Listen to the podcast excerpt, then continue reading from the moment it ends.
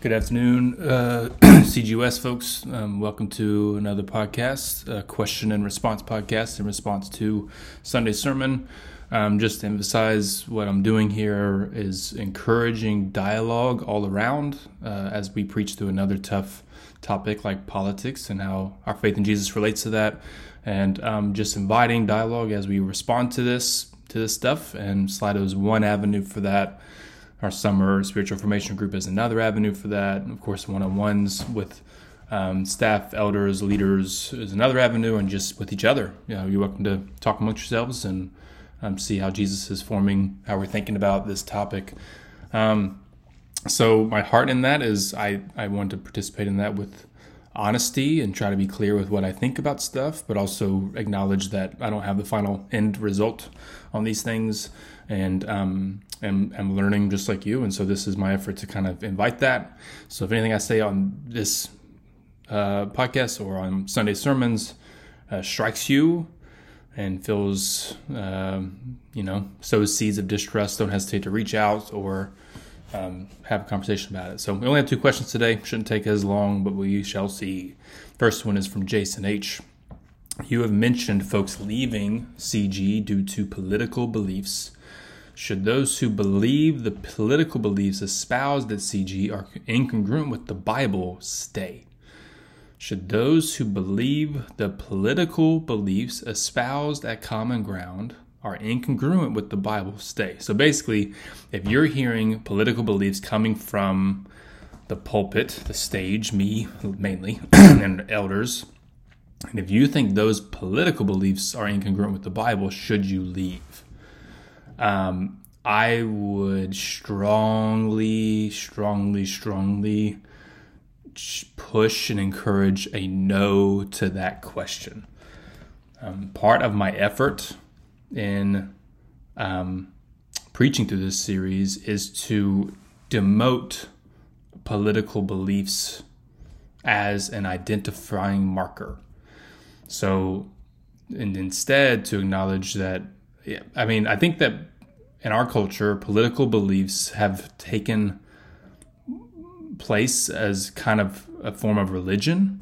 So, if in general, I would say politics is meant for people of differing views that all belong in a society, people with different worldviews, different faith backgrounds, different religious beliefs. Um, they come together to help solve complex social problems together. So, that's what I think politics is for. But when uh, in our culture, politics has been a way to find meaning and belonging and significance. And so our identity gets wrapped up in it, a sense of, uh, and to the point that we would be willing to divide over it, whether friendship, family, those kind of things based on political beliefs. I, I think that I would just reduce the importance of them. Um, I don't, I think scripture I just think that they have a lower view. At this coming Sunday, we'll talk about the limitations of politics. So, I, what I'm trying to say from this past Sunday is Jesus cares a lot about it, meaning he is the over top of all political uh, leaders in power and happenings. And as such, as Christians, we answer to him with any political thought, view, participation we have, and need to let him form those. Um, but uh, I think political beliefs are not worth dividing over.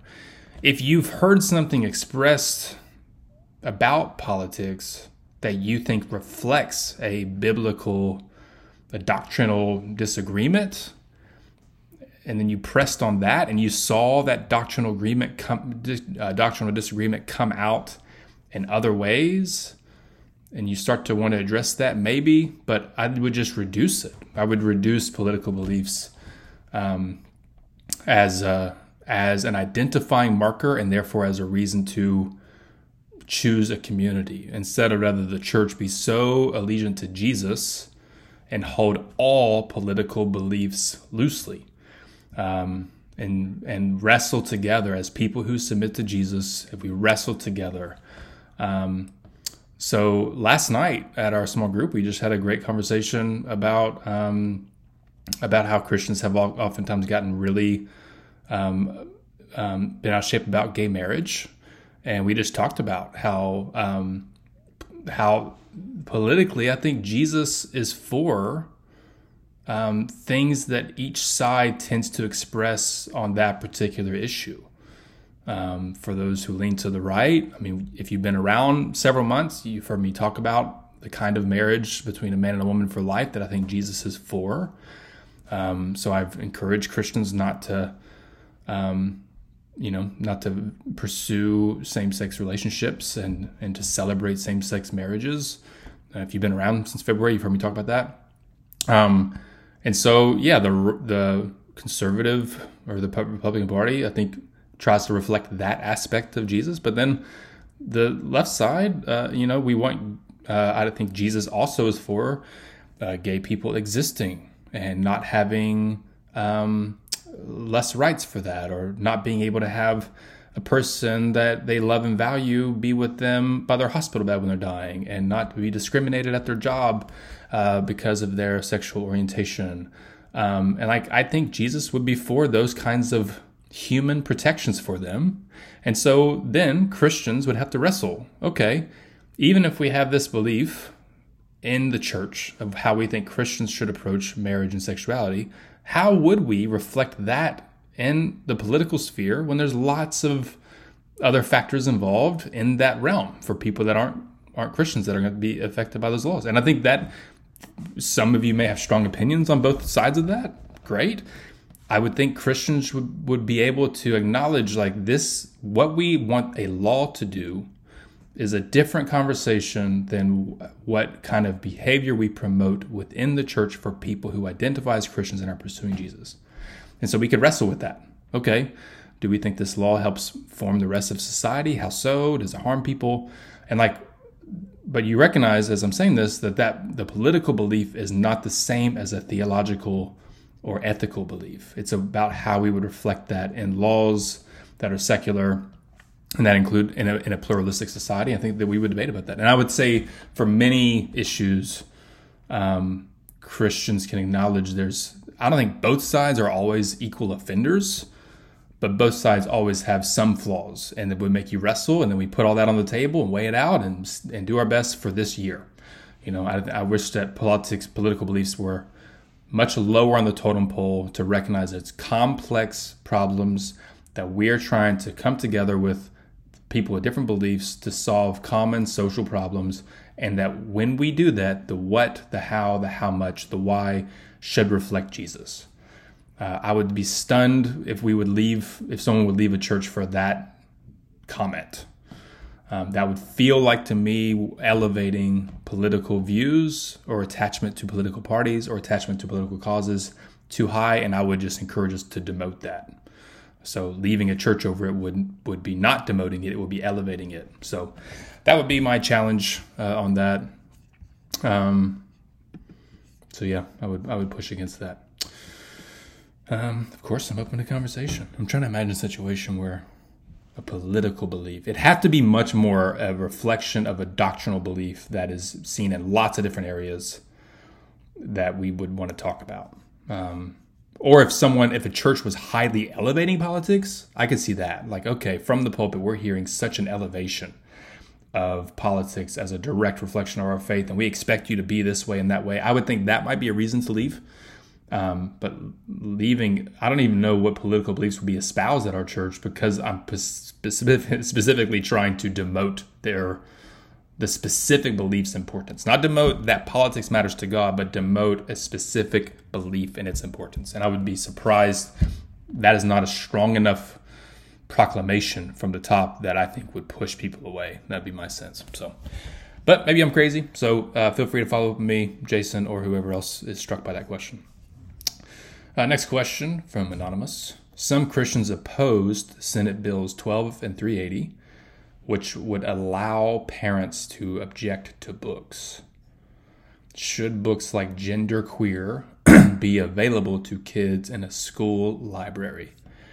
Uh, I'm generally opposed to attempts to ban books.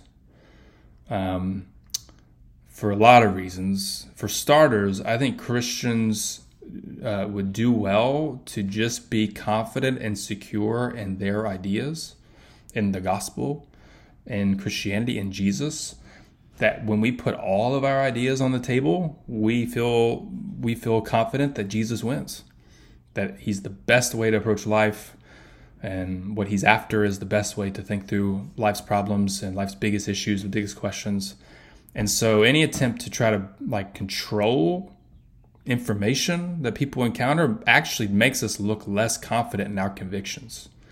It's like we would we want to the only way our convictions win is if we suppress opposing views. I'm more inclined to say, no, let's get it all on the table, and um, and I trust that Jesus will win in the end, and that that it, he actually his ideas can stand up to scrutiny. That Jesus and the gospel and Scripture can stand up to scrutiny. So welcome it. Um, and also, I think that we get to you know wrestle with and debate with other people that would share something differently. So uh, so that's one reason I pose it. I also pose banning books because, you know, if the power flips, it goes the other way, where books that we're interested in might get banned. Um, I'd rather have it all out there. Um, another reason is I just don't think people read that much. I mean, if you're worried about how teens are formed, I think teens are much more formed by TikTok and uh, Instagram and social media and the internet than what books are at the library. I mean, as a person who has taught college students and really tried to convince them to think that how I think and assign books like the number of them that didn't read and didn't care what I had to say was high, and I would imagine that's the same for high school. Um, I will say, I, I will say, um, I would want to restrict things that have real like pornographic content in it.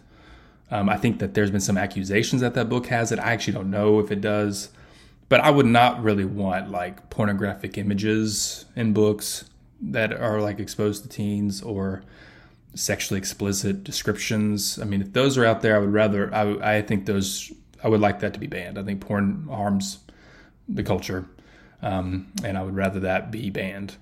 Um, so I don't know if that book has that in there, it's just um, a big fuss about that um, by scared, by, by fearful Christians. I would also um, I am a little more conscious of what is exposed to elementary kids.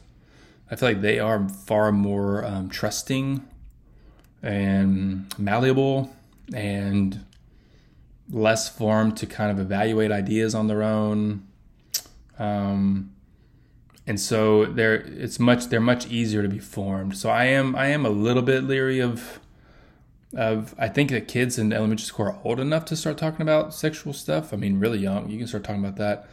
Uh, but I would have preferred that to be with with parents and trusted, you know, trusted mentors that the parents are aware of.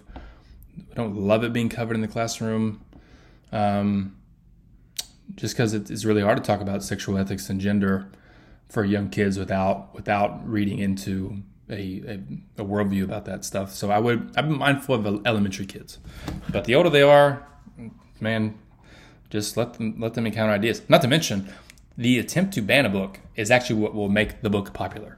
no one cared, I think less people probably read whatever book it might be. You know, you get in the news though, and now it's like, okay, I'm gonna go read that thing that people ban. Um, so, yeah, in general, I don't, I don't think that's the the best idea. So um, but you know, I don't get. I'm not going to get extremely worked up either way on it. Um, that's just my my general sense, and I'm open to being wrong if there's more information revealed about some of those books. But um, I don't really love that Christians have. I think that that we've our witness has looked bad, and again, that's what I'm trying to emphasize.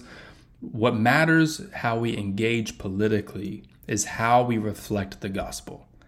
So, what does it reflect to the gospel if we leave churches based, so this is both questions.